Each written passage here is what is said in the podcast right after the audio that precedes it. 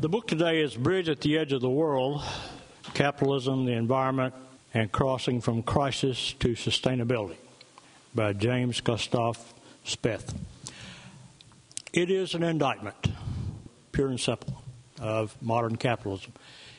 Uh, I think when Gus Speth looked back uh, when he started writing this book, he remembered a couple of things from his college days, and he talks about them a little bit. One is the Cuban Missile Crisis kind of brought home to Americans that we were at the brink.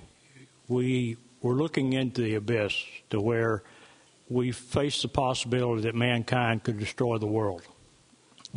And over the years, we stepped back from the brink. We came back to the point where we don't any longer, I mean, we're, we're still afraid of nuclear weapons, but we're no longer afraid that the Soviet Union and the United States are going to blow up the world. And I think he sees the crisis with the environment today uh, as an analogy because we are on a path that we're again looking into the abyss. And that if we don't step back from the brink and if we don't take action, we face uh, the destruction of the planet Earth.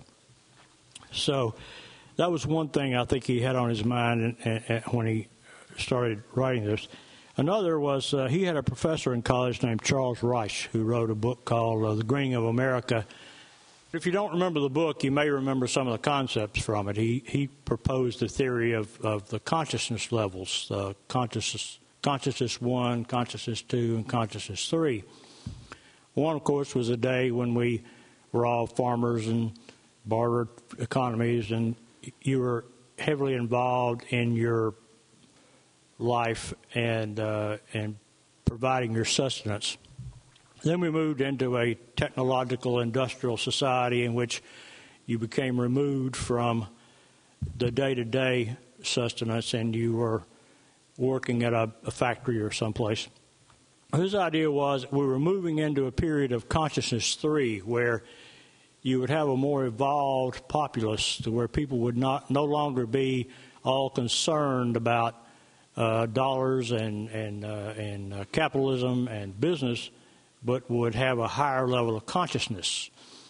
Uh, this was prompted, no doubt, by my contemporaries of that era, uh, the counterculture, hippies. They had various names, but it was a, a general feeling that uh, this generation was going to uh, tune in and drop out. They weren't going to be part of this whole uh, madness that we knew of as American capitalism.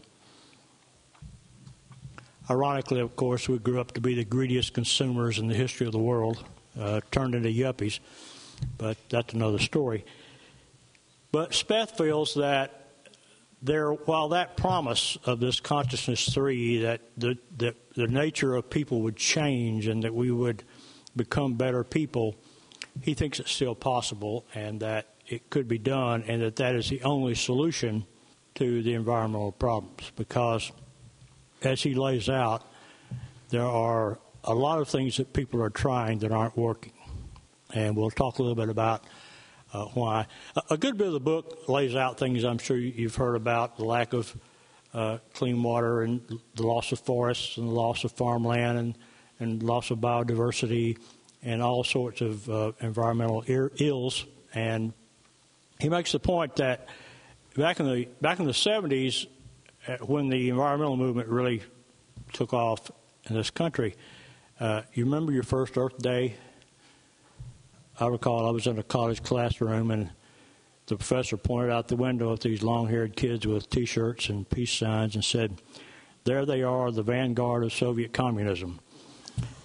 And uh, of course, nowadays we're celebrating Earth Day in the elementary school and we have bulletin boards, and it's not quite, there aren't any KGB people running around that I'm aware of. So, uh, so things have, there have been changes and in the 70s, we you know we passed the Clean Air Act and we passed the Clean Water Act, and you know we remember the days when Eastman dumped uh, chemicals into the Holston River, and we had massive fish kills, and we had there weren't any scrubbers on the coal-fired plants, and and uh, people dumped sewage in the river with impunity. Well, we're going to stop dumping the sewage any day now, I, I, I think, but we're still doing it. But, uh, but anyway, the 70s, the, the environmental problems were fairly stark. You know, smokestacks, stuff going in the rivers, you know, let's do that. So there was a lot of progress made on that front. And then maybe a lot of us thought, well, okay, it's over.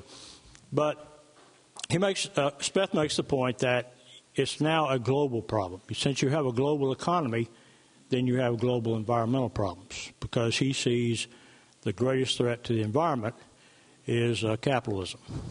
And since capitalism has replaced communism as the dominant culture around the world, then uh, it is causing more and more environmental damage. He says that there are there are three reasons that guide modern capitalism: growth, growth, and growth. And it's all about more production, more growth, more production, and this inevitably leads to uh, environmental damage. More efficient production has essentially allowed more production, which produces more industrial waste.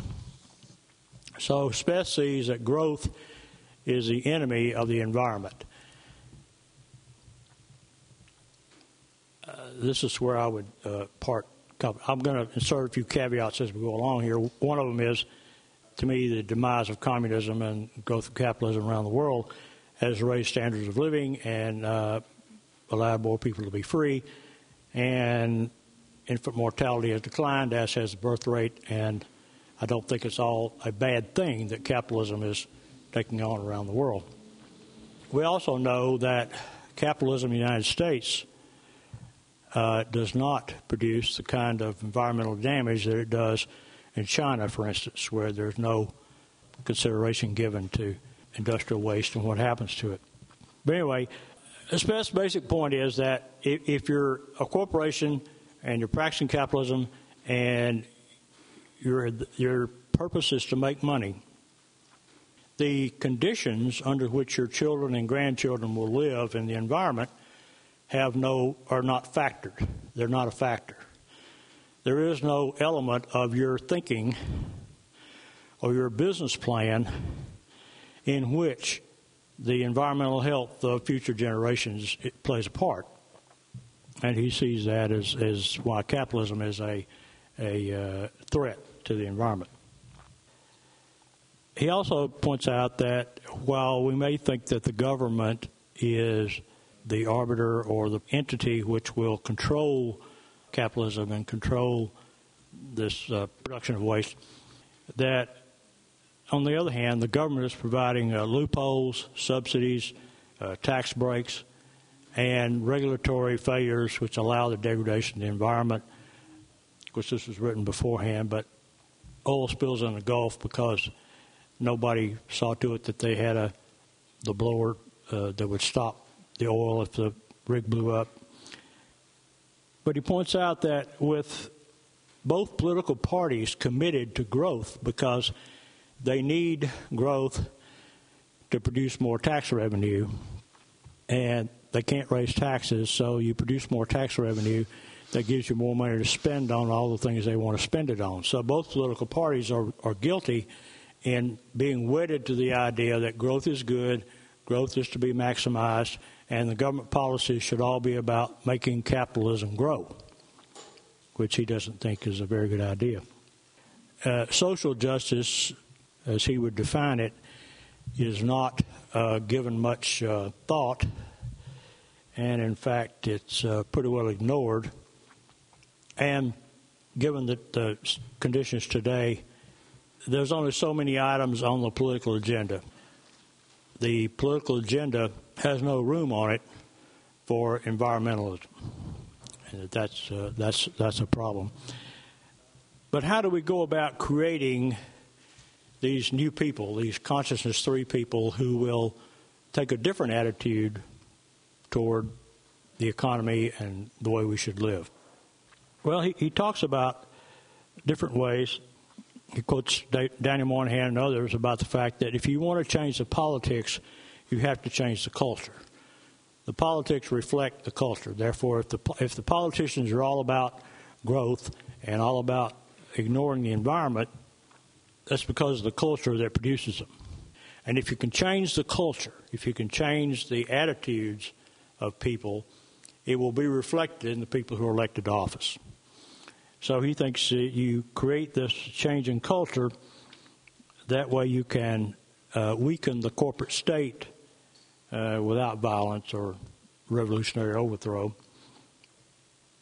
So, how do you change the culture? Well, you do it several ways. One, he cites is religion. Uh, he cites some religious groups who have started to take more of a, a stance that uh, we're stewards of the world, we're stewards of the of nature that God gave us, and we should not abuse the wonders of uh, of the of the earth. And and they're going to get more involved in environmental issues. So, religion can play a major role. I mean 85% of the people in the world are members of uh, three religions. So uh, it should be able, you should be able, working through religious organizations, to get some people to change their mind about their viewpoint toward the earth.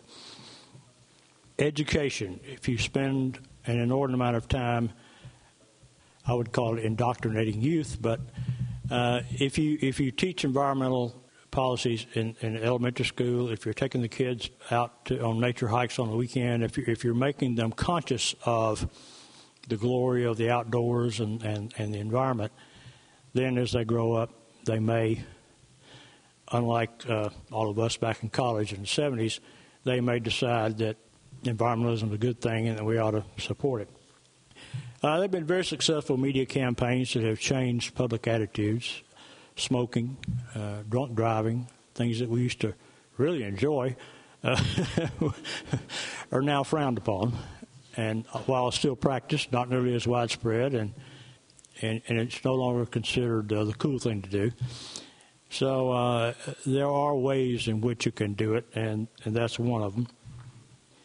But his feeling is that you have to change the attitude of consumerism to an attitude of the quality of life. And if you concentrate on your quality of life as opposed to what can I buy next, it may slow down some of the uh, uh, pell mell rush to uh, produce more, produce more, and consume more that we now are under. This is just an aside, but I, when I was reading some of this, I got to thinking about you've read stories about how we're fishing out uh, the the fisheries uh, in our along the coasts in New England. And I noticed there was a fast food restaurant last year who had a 30 shrimp dinner special. Now, let's set aside for a moment whether anybody ought to eat 30 shrimp and ask ourselves how many of those shrimp went in the trash can. But it was, I want more we're giving you more and come and have more and come and be a glutton. So gluttony and consumerism could be curbed with media campaigns and with education and with some feeling among uh, the religious community that this is a human right or ought to be considered. Uh, my problem with uh, a lot of the uh, ideas in this book come down to uh, it assumes a post scarcity civilization. It gets down to we can just fine tune and we can uh, do this and that, and we can bridle capitalism and we can do all sorts of things. And you know, there are now there are now predictions that we're going to have famine in a good bit of the world in the next couple of years. Commodity prices are through the roof. Uh, corn prices are causing food riots in uh, in Mexico. The way we've been able to feed the world has been through American farmers and farmers around the world who've had herbicides and pesticides and uh, fertilizer produced by TVA or different or in the old days. But what happens if we if we destroy the market. What happens if we have these food shortages and we have famine and and we can't get the corn and the, or the corn is too expensive and don't get me started on how ridiculous it is that we burn food to please Iowa farmers. They had a vote yesterday in the Senate some even some Republican senators had the sense to vote against tax subsidies for ethanol, in which we take corn. And when we have people rioting for food in Mexico, we're taking corn and we're going to burn it. But anyway, that's not in the book. But I do think we've realized that the indifference that previous generations had toward the natural world is a little horrifying when we think about what we used to do to the earth, what we used to do to uh, the countryside. Uh, if you go out today and you look at the coal mines that they shut down back in the 70s, there's still yellow boy, there's still pollution in the streams, there's still the, the countryside was raped while Knoxville families lived very well, and uh, and today give money to charitable causes. But anyway, how do we achieve this new consciousness? How does Speth see the possibility that we will move to this new consciousness uh, uh, thing? And he sees it as the first of all, you're probably going to have to have a cataclysmic event. The hope is that this will be a cataclysmic event that will not be final but it might be enough to wake everybody up to the fact that something needs to be done. The Great Depression was a cataclysmic event, and there was an opportunity there, as Speth would see it, to take a different path. Instead, we waited until after World War II and we went right back to growth capitalism, which I think is a good thing, but he did. But 9 11 could have been a cataclysmic event that, uh, given the proper leadership, we might have looked at ourselves and uh, I believe the president's speech said we should just go to the mall and keep shopping. Meanwhile, we sent all these troops overseas and we haven't paid for them. Uh, we were just told uh, it was okay. In fact, we cut taxes so we haven't paid for the wars, and we're spending $2 billion a week in Afghanistan and Iraq. And we have people hungry in this country, and we have needs that we have that aren't being fulfilled. And we're screaming every day about the deficit and the $2 trillion debt and all that because we didn't pay. When we had a cataclysmic event, we shut it off and we didn't do anything to change our habits and, and the way we live. So uh, he, he quotes a guy from a book uh, from 2006, Thomas Homer Dixon, who predicted foreshocks, warnings that might prompt people to start changing their attitudes. Uh, among them, high energy prices, a worldwide financial crisis, climate change. There is climate change. I think we most of us can agree, whether it's caused by CO2 or sunspots or weather patterns over thousands of years. You can argue that if you want to, but the idea is that these uh, foreshocks will promote the idea that we need to do something and that we need to have some sort of uh, movement to save the environment. how can we make the market work for environmentalism rather than against it? And again, he takes on the fact that the government is in the control of big business, both political parties.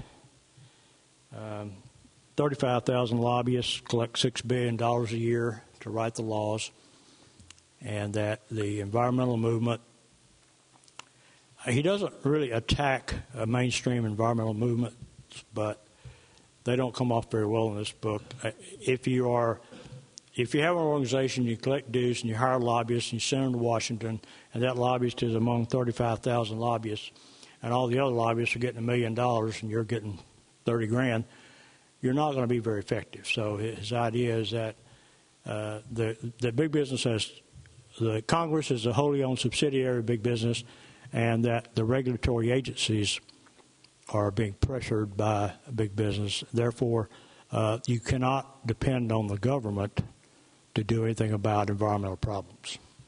So, what do you do if the government is not going to help you? Well, his idea is that uh, there's an old expression uh, attributed to Tip O'Neill that all politics is local. And his idea is that all environmentalism is local.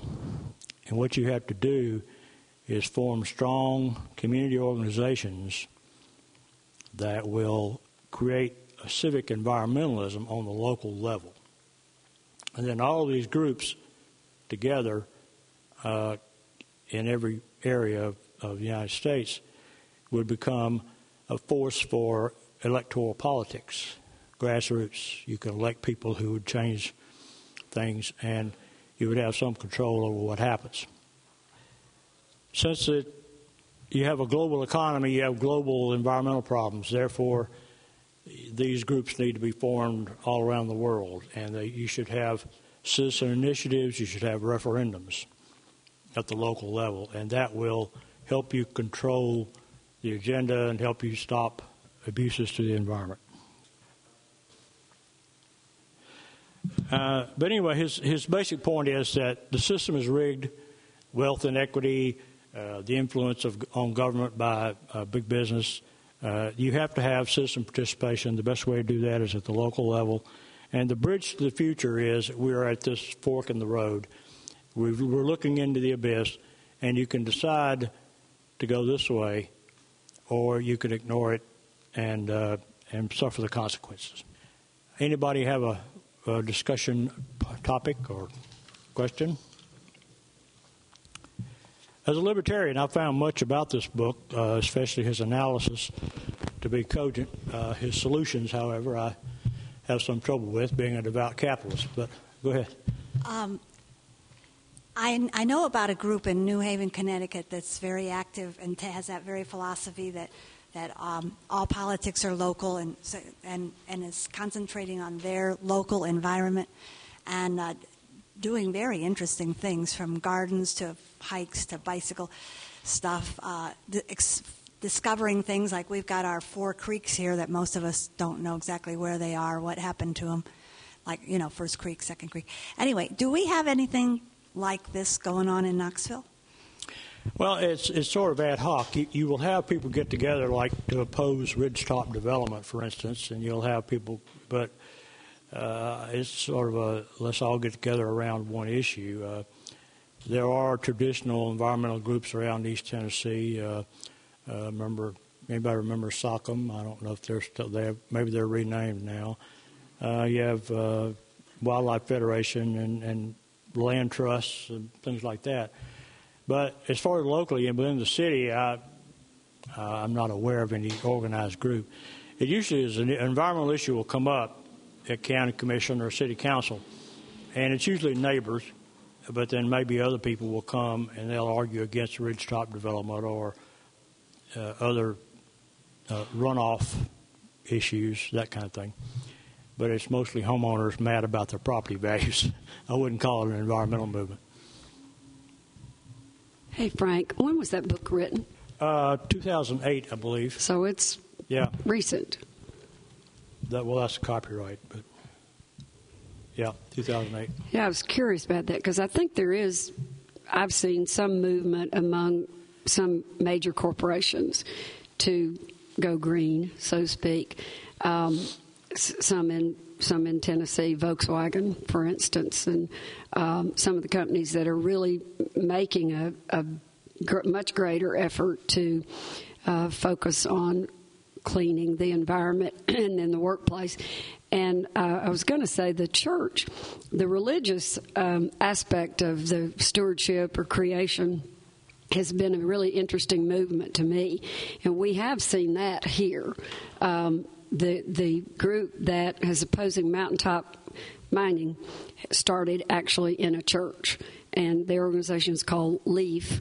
Um, but it has all been faith based, and there is a faith based organization in Tennessee called Interfaith Power and Light, which sounds like a utility, but it's not. It's actually a, a group of faith based folks who who want to see a cleaner environment. I think we're seeing the beginning of it. Unfortunately, what's happened is it became very politically divisive, as you well know, and the parties have split.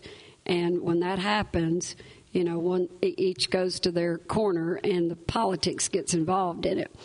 But I think here in Tennessee, we are beginning to see some movement toward cleaner corporations. I think we are, and as I mentioned, there, you know, Eastman's not dumping in the Holston anymore, and we're not uh, uh, smokestacks are not like they used to be, and, and there has been some improvement.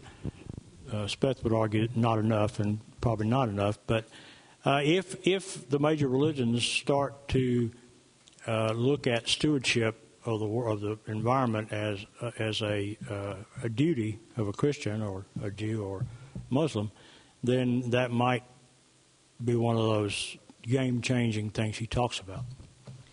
Um, the book ignores what I call the elephant in the room, which is uh, population worldwide growing exponentially. So we look at food and famine and uh, environment and the whole thing, but if we have more and more and more and more people, how do we take care of that? Well, that's one of my problems with the book. As I said, I appreciate his analysis, and I agree with a lot of his his uh, his uh, research, but you know, the Club of Rome predicted back in the 70s that we're going to have famine in the 80s and everybody was going to die. But because of technology, because of uh, improvements in farming, new kinds of wheat and rice uh, that were grown in India, we avoided the famines and we've we've been been able to feed the world. And there are a lot more people there now than there were. Whether we can keep doing that, I don't know. But what I can understand and I don't understand is if we do dismantle the capitalism that drives farm exports and, and feeding the world, what will replace it? If they go back to subsistence, given the growth in population, if they go back to subsistence farming, now I love subsistence farming. My neighbors and I, we do it, you know, we have gardens and grass fed beef and all these wonderful things you get over here at the farmer's market. You know, we've got that. I live in the country. But can, can you feed the world that way? And and that's that's the question to me that's not answered. When you first started speaking, you were mentioning another world crisis, and that was about the nuclear, possible nuclear destruction of the world. I started thinking that way too after I read the book and started thinking, you know, this is such a, a crisis. And at that time, there was an international symbol the atomic scientists used to put out a clock that would show how close we were to Armageddon. And the hands of the clock would sometimes be at a quarter to midnight or 10 to midnight, depending on how you know difficult things were getting. So I, I would propose that we need an international symbol now for this crisis. And the symbol could possibly be a three dimensional representation of the Earth, showing different places where there's crises like Fukushima or the Tennessee fly ash, TVA fly ash spill, or the Deepwater Horizon, plus also other areas where there's maybe been you know positive step forwards like ma- major acquisitions of land for uh, land trusts or, or something like that. You know, it could be online. Yeah. Well, Tennessee, oddly enough,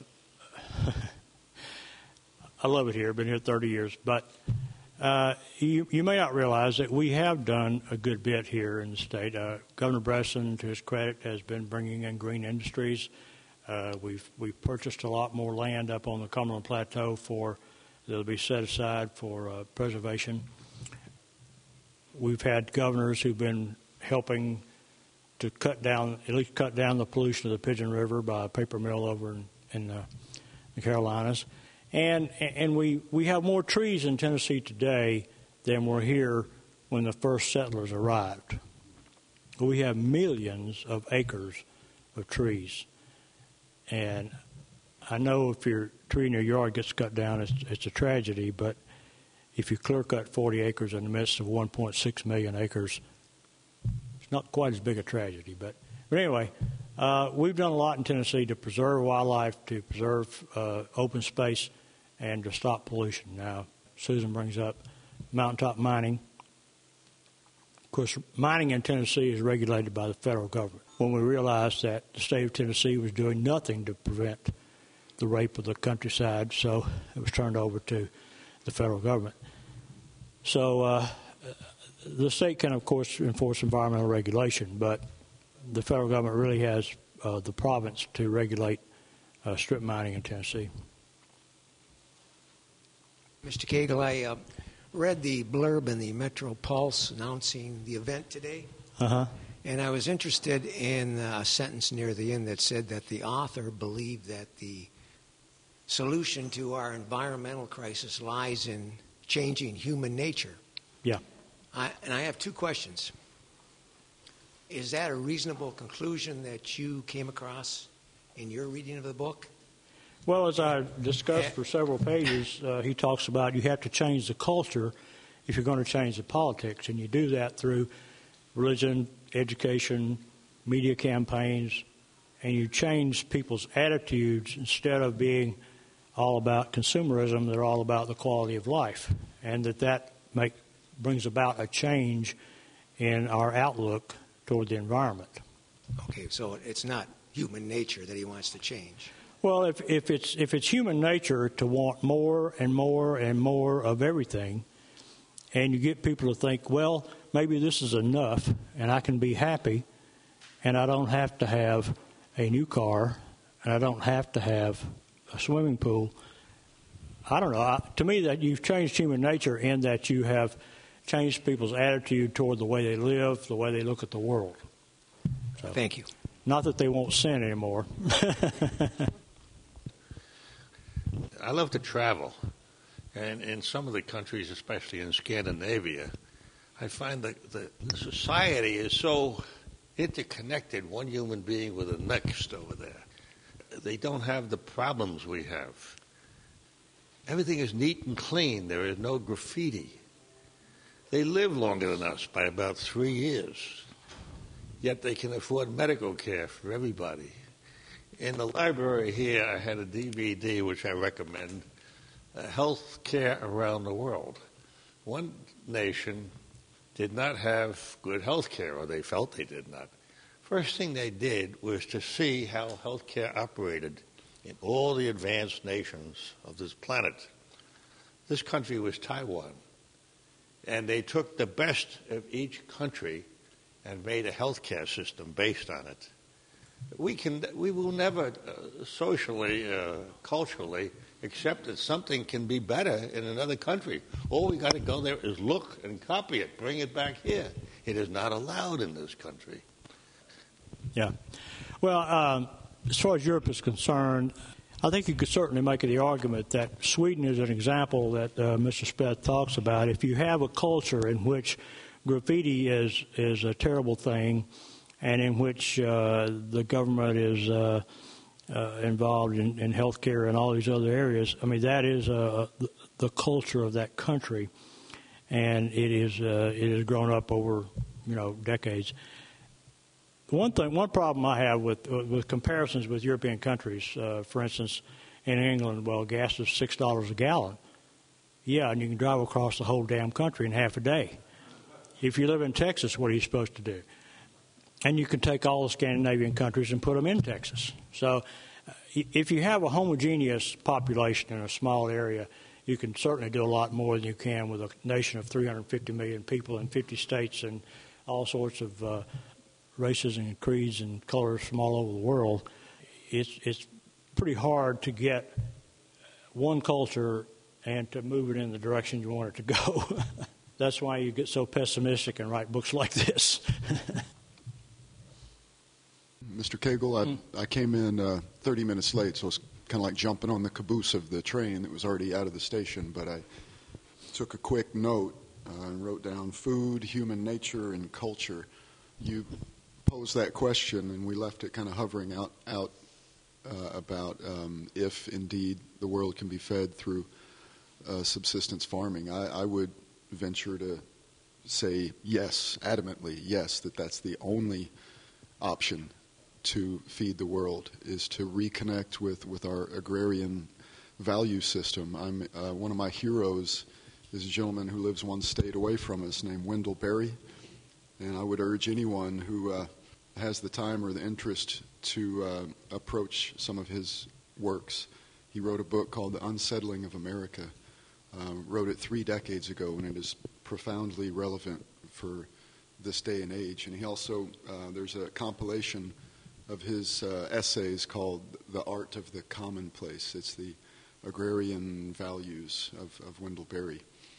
If, if we uh, allow ourselves to believe that corporations can feed the world, that puts us on a slippery slope, and eventually we.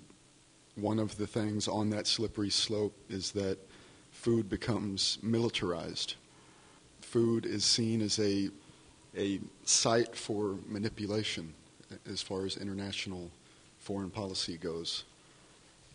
Well, uh, I mean, as I said, I live on a farm and I love subsistence farming, and I think it's a wonderful thing. Uh, I don't know how you people downtown plan to live uh, when you can't go to the grocery store and you have to grow your own food. And maybe we have a well, the next mayor may have a plan to where everybody can have a garden in their yard and a cow in the back and milk their own cow, and, and which we do, and we love it, and it's fine.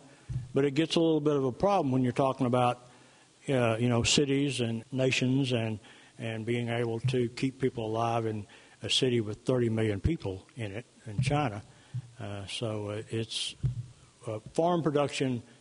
I hate it, and I think it ought to be regulated more. And I think there are real problems with what's happening with our food supply. But on the other hand, I don't know what you can replace factory farming with that will feed the population and do it in, a, in an economical way it's tempting to pick up on this theme, but there was something else I wanted to talk about. I read Speth's book at the same time that I read another book by a sociologist named Xavier de Souza Briggs, and I apologize for not remembering the title of the book. It was interesting to read them both at the same time because they're dealing with similar issues in very different ways. And Briggs is looking at kind of an answer to one of the questions earlier what is actually happening in communities to address some of these um, issues we're confronting. And there's a, um, a formulation he came up with that has stayed with me for years now, and I've been using it in my own thinking and my own work with organizations. And he says, What if we look at the difference between interests and values? And he looks at organizations that have come together over interests, like the organizations Mr. Cagle mentioned, Ridgetop Development or Greenways or you know whatever. And then he looks at groups that have come together over values. And the groups that have come together over values have been able to address a whole host of issues, whereas the groups that have come together over interests are working on that issue. And so I, I want to and they fall apart there. after the issue goes away. Right. Yeah. And and so along those lines, I also think that um, another in- useful formulation is the difference between individuals and the collective or the community. And so, even when we think about what is happening in Knoxville, or what is happening in the state of Tennessee, or what is happening in the United States, we're accepting these um, institutional and state boundaries when we're part of a whole system. And so, as you pointed out, with what happens with corn in the U.S. has an effect on what happens to food prices elsewhere in the world. When they burn corn in Iowa, you have food prices riots in uh, Mexico. I exactly. Mean, it's, just, it, it's all interrelated. It's a global economy. It's a global environment. Exactly. And so when we're thinking about what the possible solutions may be, I think it's important to, of course, consider what can we do locally, but also how that is part of a larger system. And back to the interests versus values formula, if it's a value based activity, you might, I, th- I, think, we're more likely to be successful in finding allies to work with across those national and institutional boundaries. I've been involved with an international project for about six years that's looking at the notion of human responsibility and what we have discovered is that there is a universal value of human responsibility. It's different in different cultures, what you're responsible for. But every culture has a notion of human responsibility, and that, again, fits this the difference between interests and values and helps us overcome some of the cultural differences that we think, we assume will get in the way of our addressing any of these problems. Uh, a special argument it would be that if every community had its own organization who was concerned and, and, and taking care of business, then the problem would be solved. Uh, you, you, would naturally associate with similar groups in other communities and other states and around the world. And if you had the ability to organize uh, citizen initiatives and referenda, you could get some control over the political process which he says is now corrupted to the point that both parties are owned by uh, capitalism, and and and and it's all the only policy that the federal government is pursuing these days is growth. All anybody wants to talk about is getting out of the recession, more growth, more growth, more growth, and he says that all this growth comes at the expense of the environment. So he points to Japan, which everybody considers a an economic basket case. Uh, they've had virtually no growth for 20 years. Uh, they will they will pay you to take out a loan in Japan. the, the, uh, they've had deflation and all that, but no one thinks that Japan is a bad place to live, or that it's not a thriving economy. Uh, now, China recently passed it, but up until recently, Japan was the second uh, largest economy in the world after the United States. And yet, they have not had any growth for 20 years. And Speth would say, that's wonderful. Now, in the United States, we don't believe that. We think that if you don't have growth, you don't have you don't have more tax revenue, you can't spend more money on whatever you're going to spend it on, and you can't send two billion dollars to the Middle East to fight a war. So.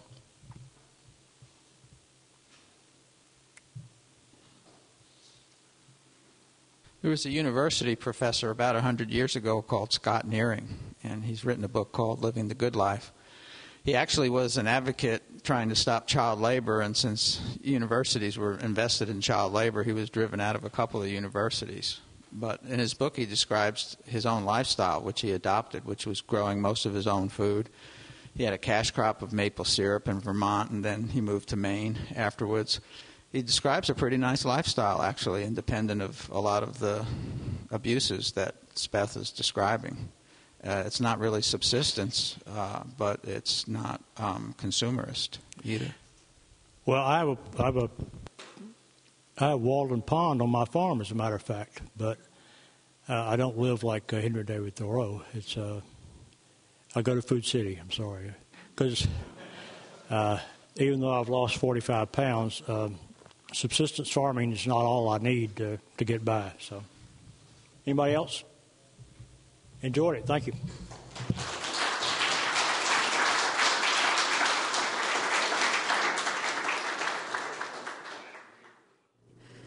Thank you for listening to Brown Bag Green Book, a lunchtime series of book discussions about environmental sustainability. To hear other podcasts, please visit www.knoxlib.org.